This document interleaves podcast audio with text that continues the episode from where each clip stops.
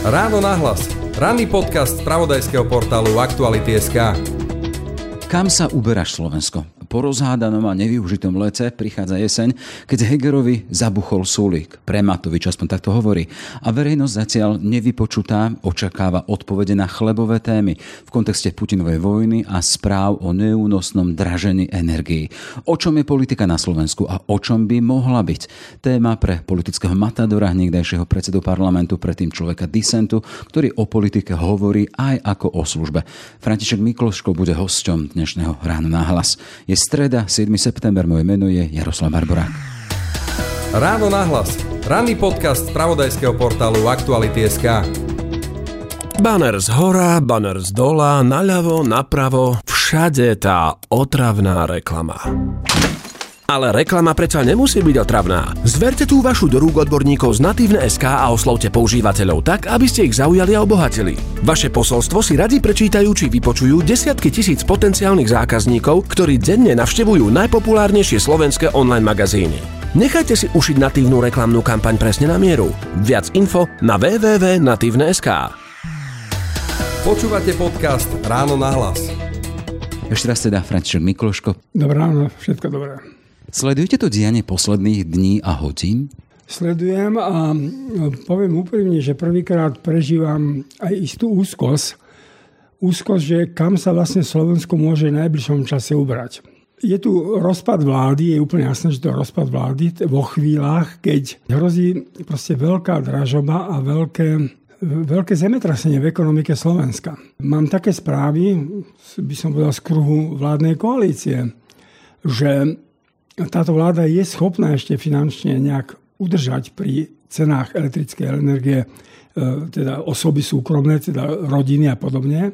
Domácnosti? Domácnosti, ale, ale už nemá financie na to, aby udržala fabriky. A vieme si predstaviť, čo to znamená, keď začnú padať jedna fabrika za druhou, tak je síce pravda, že rodiny budú mať teplo a domácnosti budú mať teplo v domácnosti, ale proste čo tu môže vzniknúť, to si neviem predstaviť. A Viem si predstaviť, že to bude to najhoršie, že tu nastane chaos a anarchia. Ale to hovoríme, že čo by bolo keby. Sme aktuálne e, v momente, keď ministri SAS, e, Sulíkovi ministri sú v demisii a tá vláda, teda vy hovoríte o tom, že sa rozpadla, ale teda formálne sa nerozpadla, rozpadla sa koalícia. Ale chcem sa spýtať, či to mohlo ísť aj inak a iným smerom, poznajúc e, a aj vychádzať z vašej skúsenosti osobnej s Igorom Matovičom. Vidíme, aký majú vzťah s Richardom Sulíkom, keď si ja spomeniem do minulosti, predsa už si pamätáme rok 2012, e, on vás, vašu skupinu, ktorá mala ísť na jeho kandidátku, chcel poslať na detektor lži. Čo je za človeka Igor Matovič? Ja nepoznám e, Richarda Sulíka pri práci, čiže ja neviem posúdiť, nakoľko na tejto celej situácii nesie aj on zodpovednosť. Mnohí hovoria, že je s ním veľmi ťažko takisto komunikácia.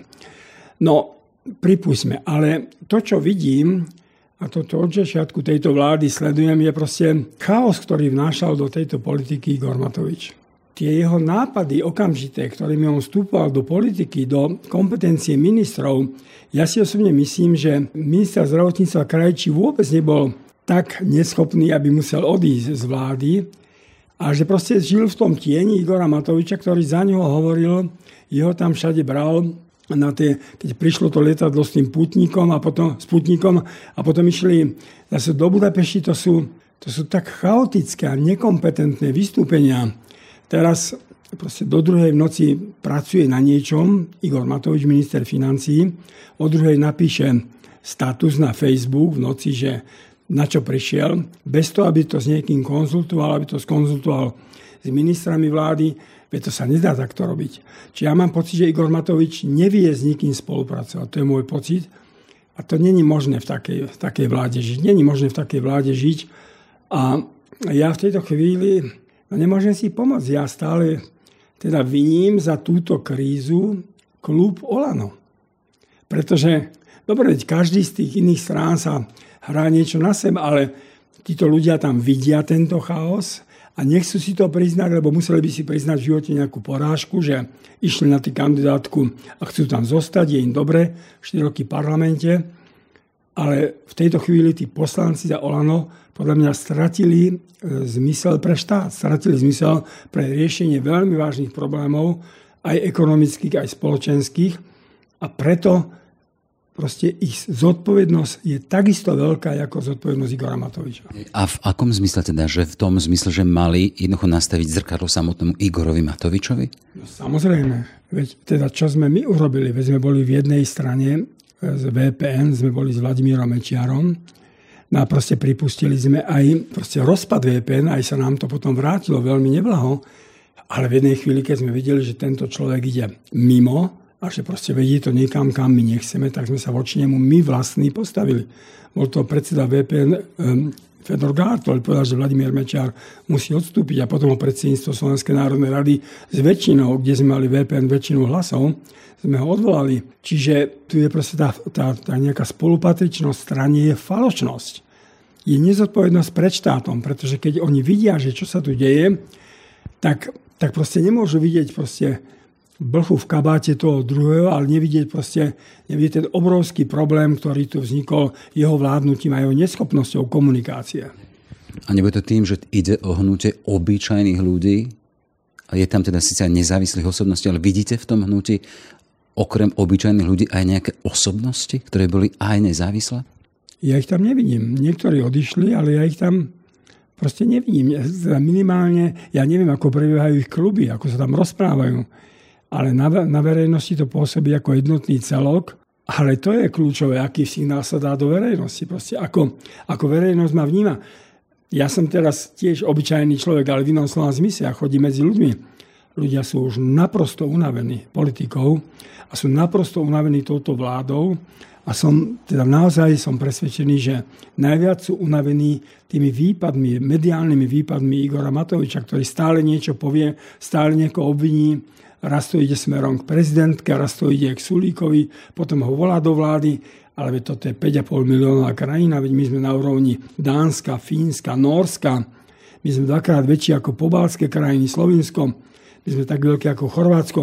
Tej krajiny majú svoje problémy, ale, ale proste majú svoju kultúru. Tu sa stratila akákoľvek kultúra a noblesa politiky. Tu no proste pre mňa tá situácia dozrela, že to treba skončiť, že treba predčasné voľby. A proste netreba si klásť otázku, že čo bude, či sa vráti Fico a podobne. No proste to nejde. Nejde to a v Taliansku to tak riešia. Keď to nejde, tak sú predčasné voľby. A toto musí byť lekcia aj pre voličov slovenských. Proste tí slovenskí voliči naozaj znovu naleteli. Z jednej 5-6% strany za necelý mesiac sa stala víťazná 26% strana, ktorá má väčšinu v parlamente, ktorá má teda väčšinu v tom, že bez nej sa nedá nič urobiť. Väčšinu má absolútnu vo vláde, tá vláda sa nemôže bez zvolenia Igora Matoviča nič prijať a nič urobiť. No proste treba aj otvorene povedať, že voliči sú u nás strašne emotívni a takí prechádzajú tak, že najprv nadšenie a potom sklamanie a všetci som presvedčený, že všetci tí, ktorí ho volili, teraz sú sklamaní a a tak toto takto Slovensko nemôže celkom stále kráčať. To sa dostaneme ešte k tomu, teda, akým spôsobom sa dá toto zmeniť, to nastavenie voliča. Možno to, aby aj k voľbám a k výberu ľudí, ktorí ho majú zastupovať, pristupoval kriticky a pozeral sa do minulosti. No sa chce ešte spýtať, e, ešte sa vrátiť k tomu konfliktu medzi Igorom Matovičom a Richardom Sulíkom. Predsa ani Richard Sulík nie je ovečka, tiež má svoj vznetlivý e, register. Chcem sa spýtať, že bola chyba, že oni dvaja šli do jednej koalície, alebo bolo problém teda, že nedali viac akcie, viac, viac energie na to, aby akýmsi spôsobom politicky brúsili tie svoje no, ostré hrany. Tak myslím, že oni nemali inú možnosť ako ísť spoločne do koalície a chceli teda nejako riešiť to, čo slúbili, že najmä vyrovnávať sa s korupciou. Čiže túto otázku by som si aj nekladol. Proste takto vyšlo, že tie strany, ktoré boli predtým opozícii, teraz sa dostali k moci a proste sa rozhodli vládnuť, čo je úplne v poriadku. Ale teraz tá druhá otázka mi... To brúsenie hrán, chcem sa spýtať, lebo predsa máte skúsenosť z, z iných koalícií, pamätáme si rok 98, keď sa proti Mečiarovi ste sa dali dokopy ešte aj s komunistami bývalými Ako sa brúsia nejakým spôsobom politické hrany, také tie napätia, aby sa dalo ísť dopredu? Tu sa nedá dať celkom nejaký recept. Každá strana si musí nejakým spôsobom zvážiť a rozhodnúť že čo je ešte pre ňu kompromis priateľný a čo už znamená jej nejakú záhubu. Proste my sme mali, my sme mali spory s Mikulášom Zurindom. Veď on chcel, on pracoval na tom, aby KDA zaniklo. Teda pripomínam možno pamätníkom teda, že on z KDH vyšiel. On z KDH vyšiel a spolu s Ivanom Šimkom oni to KDH chceli nejakým spôsobom povaliť, aby bola jedna veľká strana po vzoru nejakého CDU nemeckého. My sme sa vzopreli, ale zase tu musím povedať jednu vec, že zopreli sme sa voči, Mečaro, voči Zurindovi, ten spor sme vyhrali, sme si založili klub, povedzme otvorene vďaka Maďarom, ktorí nás podržili v parlamente, že nám ho odsúhlasili. Ale tu zase musím pochváliť Mikuláša Zurindu, že on vedel vyjednávať. A v tomto smere sa mi zdá byť, že Eduard Heger, že, že nemá tú schopnosť vyjednávať takéto kritické chvíli, že je naprosto pod vplyvom teda Igora Matoviča, predsedu strany. A to je ten problém, keď predseda strany nie je zároveň e, predsedom vlády. Pretože potom je vlastne, to bol problém Radičové versus Zurinda. To bol nakoniec problém aj Mečiara voči nám, že že Mečiar proste nebol predseda strany, bol premiér a my sme mali politickú moc nejakým spôsobom nad ním. No tak to isté sa teraz ukazuje, že Eduard Heger nie je samostatný a že rozhoduje sa, či chce alebo nechce v línii stranickej a nie vládnej. A to bohužiaľ mu bude pripočítané na zodpovednosť.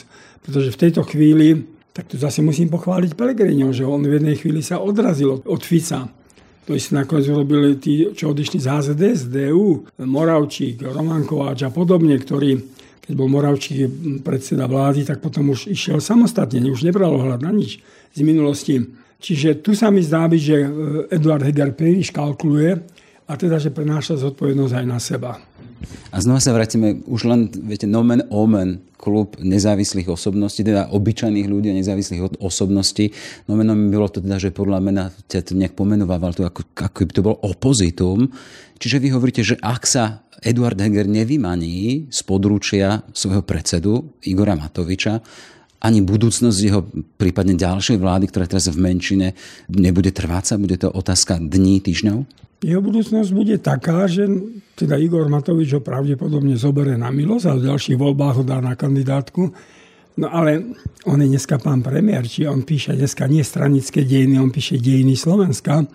Čiže každý človek, každý politik zase musí mať v živote chvíle, kedy povie, že vsadím na jednu kartu pre nejaký vyšší cieľ. To znamená, že Eduard Heger by v tejto chvíli mal vsadiť aj na spor s Igorom Matovičom pre dobro Slovenska. Ale toho není schopný. Zatiaľ. No a to je asi problém, teda aj tá jeho osobnostná výbava, teda vy hovoríte, nie je toho schopný. Chcem sa spýtať, v živote dôležité učiť sa možno od vzorov. Mali sme tu lídrov, spomínali ste Mikuláš Zurinda, ktorý dokázal nejakým spôsobom ukočirovať aj menšinovú vládu. Bol tu Bela Bugar, ktorý bol umelec vo vyjednávaní. Kde sa učiť takýmto spôsobom vysokej politiky? Tak človek by to mal mať aj v sebe trošku, teda mať nejaké predpoklady, mal by mať okolie, ktorého názor by mal byť pre neho nejaký zaujímavý, aby sa nerozhodoval len sám. No a obávam sa, že u Eduarda Hegera to ešte môže byť poznačené trošku aj tou jeho duchovnosťou, že on má pocit, že ľudia, ktorí sú týmto smerom zameraní, sú príliš niekedy zvyknutí na ten svoj akoby vnútorný hlas, alebo to, čo cítia, ale ten vnútorný hlas nemusí byť pravdivý. To môže byť my všetci v živote poznáme, že máme nejakú vnútornú intuíciu, ale za chvíľu sa ukáže, že je nesprávna. Či nie všetko musí byť dané akoby z hora, z neba. A v tomto smere by mal byť, mal by sa odosobniť aj od svojej nejakej tej, charizma, od tej charizmatičnosti. Mal by sa od toho odosobnosti, mal by otlačiť v tejto chvíli. V tejto chvíli táto spiritualita podľa mojej mienky ho zavádza. Zavádza ho, on by mal byť rozhodnejší a mal by prevzať zodpovednosť za seba sám. A inými slovami vymaniť sa v úvodzovkách z politických pazúrov svojho predsedu Igora Matoviča. 100%, 100%. A keby to hneď znamenal koniec jeho politickej kariéry, on zostane pán premiér. Veď ja vidím, ako všade aj teraz pozývajú, povedzme, premiérov. Ja vidím, že proste Jána Čarnogurského pozývajú všade, lebo to bol bývalý premiér. Povedzme si úplne, no, predseda parlamentu nemá také, hoci je vyššie ústavne ako predseda vlády, ale predseda vlády je tou kľúčovou osobnosťou, má v rukách rozpočet, má v rukách peniaze, riadí celý chod krajiny. Čiže to je naprosto, naprosto kľúčová osobnosť a tá sa cení. Tá sa cení vo svete. Čiže Eduard Heger si musí postaviť otázku, že čím, aké chce zanechať posolstvo po sebe ako po premiérovi. On už druhýkrát premiérom nebude po voľbách. Nebude. Proste tam už tá, tá strana upadá a ona nebude stávať premiéra. Čiže on má, on má poslednú šancu sa zapísať ako premiér krajiny. To je taká tá vaša rada, hej? Teda on má svoj zbor poradcov, ale predsa len múdry človek vypočuje aj hlas ľudu a to bož hlas politických matadorov. Rada, rada Františka Mikloška Hegerovi. Aby sa vymanil, aby sa odrazil od Igora Matoviča, ja by som pre dobro krajiny proste Igora Matoviča už odvolal z vlády a potom sa pokúsil nejak dovládnuť. A čo urobí Igor Matovič, to je jeho vec. Eduard Heger teraz ide svojou líniou. Svojou by som povedal premiérskou líniou. A tá línia, opakujem, nie je stranická, ale je celoštátna, je to veľká zodpovednosť za túto 5,5 miliónov krajinu ktorá aktuálne, sme tu už v úvode hovorili, má obavy a žije obavami, hlavne už je unavená z toho, čo sa deje na politickej scéne a stále čaká na, otá- na odpovede na svoje otázky, čo budú stáť energie, koľko bude stáť plyn a ďalšie veci, aby sme prežili nejakým spôsobom v zdraví túto zimu. Toto sú veci, analýzujeme v podstate minulosť, ale aktuálne, keď sa pozrieme na aktuálnu chvíľu, táto vláda, ktorá je v menšine, zatiaľ s ministrami v demisii, ukáže sa jej životnosť až vtedy, akým spôsobom obstojí pred aktuálnym parlamentom, a tu hovoríme teda o životnosti aj tejto vládnej koalície. Čo to bude za skúška už teraz na septembrovej schôdzi, keď bude táto menšinová vláda odkazaná na nejakých nezávislých z úplne iných vôd? To budú stále zvady, stály chaos, pretože Igor Matovič samozrejme teraz už vie, že sa možno schyluje aj k voľbám, čiže bude vsadí na všetky, by som povedal, také nazvime to pre ľudí, populistické proste zákony, ktoré by mali vylepšiť životnú úroveň. Richard Sulík bude niektoré z nich blokovať, pretože to bola jeho línia aj predtým a zároveň vie, že tu musí byť aj nejaká rozpočtová zodpovednosť, že nemôžem... Čiže tu bude, ja to tak vidím, že proste táto menšinová vláda sa bude opierať aj o hlasy, povedzme, tých niekto, opozičné hlasy, preto, aby zdôvodnila, že pracuje pre ľudí a chce zachrániť túto krajinu. Čiže jeden zákon prejde, druhý neprejde, čiže to bude také, jak na Hingale, ale to bude ešte viac prehlbovať tú dezilúziu a tú, tú skepsu obyvateľstva. Preto... Prezidentka hovorí o dvojmesačnej agónii, to znamená, že teda vy, vy hovoríte to, že len sa bude predlžovať agónia nezmyselne. Nezmyselne predlžovať agónia a ja si myslím, že nakoniec potom asi im už neostane nič iné, len ísť do nejakých predčasných volieb. Lebo čím dlhšia bude tá agónia, tým to bude viac nahrávať, teda teraz hovorím smeru, aj hlasu, aj opozícii. Proste. Pretože tým ďalej sa bude ukazovať, že táto vláda je nekompetentná, neschopná a proste musí byť vymenená od základov. Aj v tom vašom myšlenkovom pochode smerujeme k tomu, teda, že aj podľa vás, ako som to postihol, vychádza ako najčistejšie riešenie tie predčasné voľby, cesta predčasných volieb, o nich hovoria niektorí odborníci, politológovia. Ale ak to na svete my naznačili len predsa len tou optikou, čo ak na druhej strane svietia tie vysoké preferencie, či hlasu Pellegriniho, či smeru Roberta Fica. Ja si myslím, že hlas Petra Pellegriniho nepôjde do vlády s smerom. Ak Pellegrini chce mať nejakú politickú budúcnosť, tak nepôjde do vlády so smerom. Pretože aj tá retorika smeru, aj to, to spojenectvo s tými radikálnejšími stranami to nemôže mu vyhovať, ak tu chce byť. Ja si myslím, že nám bude nejakým spôsobom zopakuje ten príbeh toho, keď odišli Demokratická únia, keď odišla od Mečiara. Proste oni už chceli si budovať.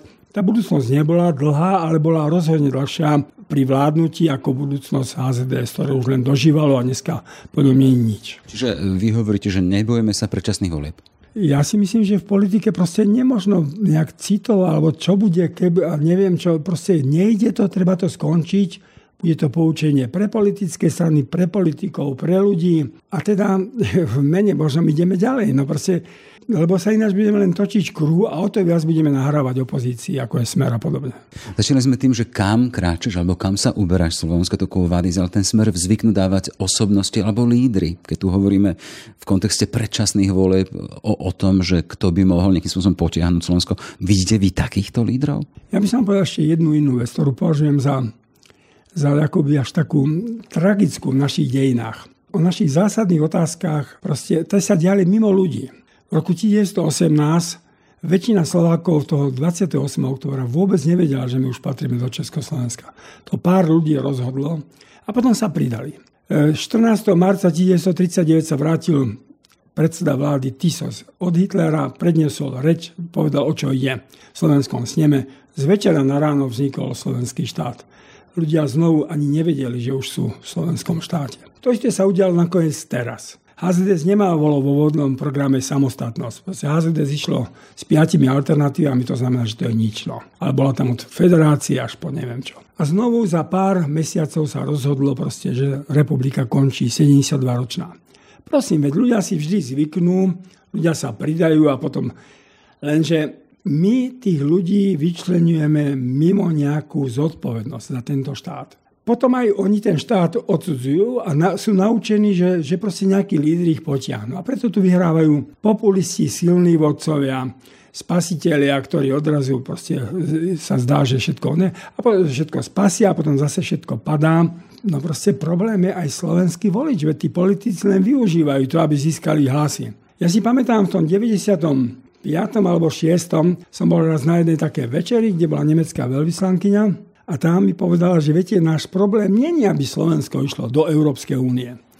Náš problém je trošku vaše obyvateľstvo, pretože už dneska sa vie, čo všetko sa udialo za Mečarovej vlády. Únos, privatizácia, podiel Slovenskej informačnej služby na tom únose. A napriek tomu tie preferencie Mečerovi neklesajú. A my si kladieme teda v Nemecku otázku, že čo môžeme očakávať od takejto krajiny, ktorá sa takto nevyspytateľne správa. My ju potom máme nejak zachraňovať a podobne. Čiže my musíme my musíme pracovať na... A to znamená, že na obyvateľstve, ale to znamená, že sa musí nejakým spôsobom kultivovať aj tá komunálna úroveň.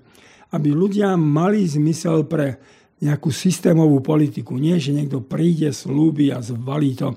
Tých úrovní je dosť. Je tu komunálna úroveň, je tu, je tu vúcky, sú tu teda e, tieto krajské zastupiteľstva, je tu parla, sú tu parlamenty, sú tu európske voľby je dosť času na to, alebo dosť príležitosti, aby to obyvateľstvo kultivovalo. Ale tomuto sa nikto nevenuje. Každý sa sústreduje len na to, aby rýchlo vyhral voľby. A to by sme prišli v tom diskurze, ako hovoríte, až v podstate k úlohe, k úlohe rodiny, rodičov a diskurzoch. Školy. Školy, to je ďalšia vec, ale napríklad, keď sa dotkneme školy, ktoré stále, no tak keď sme sa spýtali učiteľov a zodpovedných, tak povedať, je to, je to horšie, ako to bolo ja si pamätám, že kedy si chcel byť ministrom školstva Ivan Mikloš, ktorý býval, býval vždy ministrom financií a myslím si, že keby taký silný minister financií a také osobnosť aj v rámci politiky išla do školstva a zobrala túto svoju agendu, že by to nejakým spôsobom pohlo.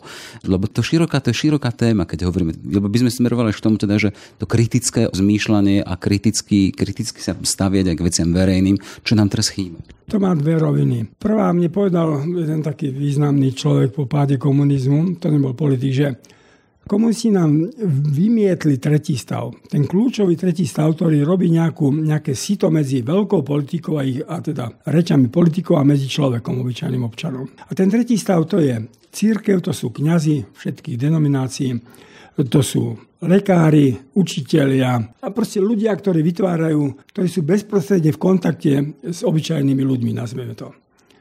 Toto komunisti vymietli. Proste oni vymietli tý, ten učiteľský stav. Proste to, kým sa spamätá. Teraz po tejto stránke za tých 30 rokov samostatnosti Slovenska tu nedošlo k nejakej takej reforme školstva, aby tí učiteľia mohli do toho vnášať nejakú tvorivosť. Je to všetko, ako bolo na počiatku, tak nie je teraz až na veky vekov. E, čiže toto je prvá vážna vec. Druhá vážna vec, naozaj to školstvo, lebo tí ľudia na tých dedinách a všelikde, tí učiteľia sa nemajú možnosť celkom ako brániť, lebo ísť do toho štrajku je morálne proste dosť problematické pre nich, keď vidia tie deti, ale oni sú zle platení, no to povedzme otvorene. to pokiaľ nebude, pokiaľ to školstvo, pokiaľ tí učiteľia nebudú patriť naozaj seriózne do toho tretieho stavu, do tej strednej vrstvy a že si ich budú ľudia aj vážiť, pretože budú aj finančne ohodnotení a budú tam samozrejme potom môžu tam ísť aj takí ľudia, aby z toho platu živili rodiny, no tak sa to nepohne. Tak, tak to, to by mali byť priority, kde, kde sa nejakým spôsobom posunieme. No ale to sa rieši stále veľmi trápne. Uh, tú otázku sme otvorili v, v kontexte toho líderstva, tých možných predčasných volieb. Ja sa chcem spýtať na nejakým spôsobom potenciál uh, samotného Mikološa Zurindu. Vieme teda, je viacnásobný premiér, človek, ktorý má Slovensko mu vďačí za viaceré reformy, ale na druhej strane je tam ten Bilak gorily. Má on v súčasnosti šance, môže nejakým spôsobom pomôcť tejto krajine? Ja som už povedal, že Zorinda zohral veľmi pozitívnu a zaujímavú rolu ako predseda vlády. Bohužiaľ tie korupčné škandály mu veľmi ubližili. Podľa mojej mienky on samostatne v tejto chvíli, to je môj názor, nemá šancu proste vytvoriť niečo silné. Ehm, nakoľko sa mi dostávajú nejak, ja som ho nahováral teda cez médiá, aby urobil nejaký Most Hit 2, aby nejak skúsil aj tých Maďarov potiahnuť, ale mám pocit, že tá maďarská menšina ide niekde sa uberá, ako keby prijala to, že nebude v parlamente a to znamená, že sa bude uberať radikalizmu a a bude to zlé. Bude to, bude to čím ďalej viac naviazané na Orbána a jeho politiku a jeho financie. Čiže ja si myslím, že nakoniec je možné, že Zorindovi neostane nič iné, ale že bude podporovať niektorú stranu a, a takýmto spôsobom nakoniec môže byť potom aj v nejakom kádrovom, by som povedal, materiáli nejakej strany pre kádrových rezervy. Ešte tým predčasným voľbám, aký výsledok očakávate? Máme aktuálne strany, teda vládna koalícia, ktorá je na dvoch stranách zákopov, ale v zákopovej vojne, samotná koalícia, máme tu opozíciu, ktorá je hladná potom byť vo vláde. Máme tu ďalšie strany, ktoré sa už objavujú v prieskumu verejnej mienky, napríklad PS či KDH. Vidíte to ako nejakú životaschopnú možnú koalíciu, ktorá by mohla vyviesť Slovensko z toho, v čom teraz sme? Ja som to už napísal do do jedného denníka, že si myslím, že budúca vládna koalícia sa nebude dávať dohromady akoby vyhraňovať sa voči Ficovi, až sa bude vyhraňovať voči Matovičovi. Čiže myslím si, že pokiaľ sa bude dať, tak tie strany vo vláde nebudú chcieť ísť s Matovičom do vlády, z jeho stranou, ak sa tam dostanú. Ja vidím, že sa aj podľa retoriky, aj podľa krokov, že sa nejakým spôsobom predsa tvorí také jadro budúcej koalície, a to je hlas Pelegriniho, Saska a myslím si, že progresívne Slovensko. Oni môžu mať dosť blízko k sebe aj názorov. A preto je dôležité, ja budem veľmi podporovať KDH, aby tam KDH bolo, pretože preto považujem za aj aj zlé, že niektoré strany ako Kresťanská únia ešte kandidujú a majú odoberať hlasy KDH, pretože aj tak na tej kandidátke Olano nevedia nič urobiť, ani nič neurobili, ani po nich nič nezostane. Čiže treba, aby tam bolo KDH, aby to bolo vyhranené, aby nejak vyvažovalo zase politiku progresívneho Slovenska, lebo oni môžu ulietávať a oni môžu rozkolísať to Slovensko. Tam bude treba hneď po voľbách urobiť do koaličnej rady, že proste sa nebudú otvárať niektoré témy, ktoré to rozkolíšu. Napríklad? No tak to sú tie, tie LBGT témy a to sú tie e, proste tie gender teórie a to všetko, ktoré progresívne Slovensko ako by chcelo byť takým lídrom týchto tém tu na a Slovensko je konzervatívne a túto rozkolíše spoločnosť. Ak sa oni v tomto smere nebudú držať nejako disciplinovanie, tak, tak tá vláda bude zase rozkolísaná. Zase to bude na inom probléme nie na osobnostnom, ale na týchto ideových problémoch. Čiže... Je to v úvodzokách pakt ne, o neútočení o takýchto kultúrnych témach. Nevracia Slovensko do ten obraz toho, aký bol v, pred, v predchádzajúcom storočí? Áno, to je, to je súčasť toho ešte, by som povedal, Slovenska, takého, aké je, aké bolo, aké sa veľmi ani nemení. No, proste. Ale Samozrejme, tam bude zrejme sme rodina, predpokladám, že tam bude. A to si myslím, že bude tvoriť nejakú vládu. Ak tam bude prizvaný ešte Igor Matovič, tak, tak s postami, ktoré, na ktorých nebude môcť hrať proste veľkú politiku. Čiže ja si myslím, že smer Roberta Fica a tie republika niektoré tie strany, že jednoducho nevytvoria vládu a že, že to bude príbeh HZDS toho smeru. Že síce stále bude silné vo voľbách, ale postupne sa na ňo bude zabúdať a to skončí ako HZD za Vladimír Mečiar. Uvidíme. A František Mikloško, politický matador, čo vám dáva v tomto politickom dôchodku ešte takú chuť do života, možno aj životnú radosť? Venujem sa teraz skôr písaniu, teda publicisticky pracujem, píšem do niektorých novín, chodím na nejaké akcie, kde, kde teda vystúpim alebo podobne s niečím kratším. Dopísal som knihu o Vladimírovi Juklovi. To priznám sa, že som na tom 6 mesiacov intenzívne pracoval. To bola výnimočná osobnosť, tak trošku zabudnutá vo svetle toho charizmatického síla Krčmériho, ale Vlado Jukl bol absolútny líder tej by som povedal tajnej církvy svojimi nápadmi svojou, svojou, svojou schopnosťou, cieľavedomosťou. Čiže to bola, mám taký dobrý pocit, ale sa cítim byť aj dosť lebo 6 mesiacov som na tom robil od rána do večera. Tej literatúre mám 141 odkazov, na ktoré sa odvolávam. Dostal som sa do jeho vyšetrovacieho spisu, čo bolo pre mňa niečo úplne nové, proste vidieť, aká bola logika toho vyšetrovania, ako postupovali tí, tí vyšetrovateľia. Ale aká bola dráma tých prvých dní, ako, ako tí vyšetrovateľia boli krutí, ale na druhej strane samotný Vladovuk spomínal, že im to nejak celkom asi nesedelo že ten jeden veľmi krátko potom, ako vláda už odvelili do Prahy, spáchala sebevraždu. Čiže to bola dráma tej surovej doby, ktorú, ktorú tu sem komunisti v 48. priniesli.